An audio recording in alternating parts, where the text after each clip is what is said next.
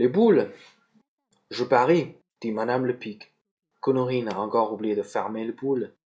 C'est vrai, on peut s'en assurer par la fenêtre. Là-bas, tout au fond de la grande cour, le petit toit aux boules découpe, dans la nuit, le carré noir de sa porte ouverte. Félix, si tu allais les fermer, dit madame le Pic à l'aîné de ses trois enfants. Je suis pas ici pour m'occuper des poules, dit Félix. Et toi, Ernestine? Au moins, maman, j'aurais trop peur. Grand frère Félix et sœur Ernestine lèvent à peine la tête pour répondre. Ils lisent, très embarrassés, les codes sur la table, presque front contre front. Dieu que je suis bête, dit Madame le Pic, je n'y pensais plus. Poids va fermer les boules.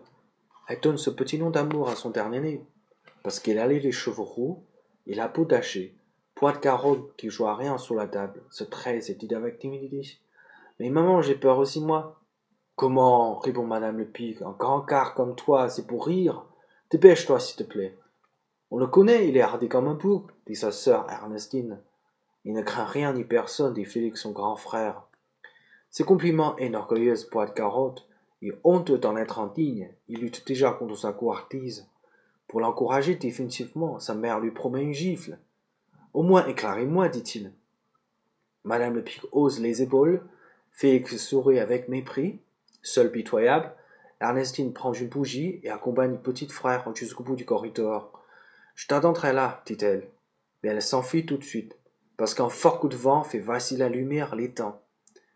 Carole se met à trembler dans les ténèbres. Elles sont si épaisses qu'il se croit aveugle.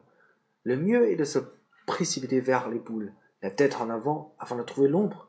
Tâtonnant, il saisit le crochet de la porte. Au bruit de ses, pas, les poules clouent et s'agissent sur leur perchoir. Leur crie Taisez-vous donc, c'est moi.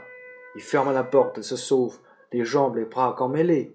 Quand il rentre, haletant, fier de lui, dans la chaleur et la lumière, il lui semble qu'il échange des loques de boue et de pluie contre un vêtement neuf et légère. Il sourit, se tient droit, dans son orgueil dans les félicitations, et maintenant hors de danger, cherche sur le visage de ses parents la trace des inquiétudes qu'ils ont eux.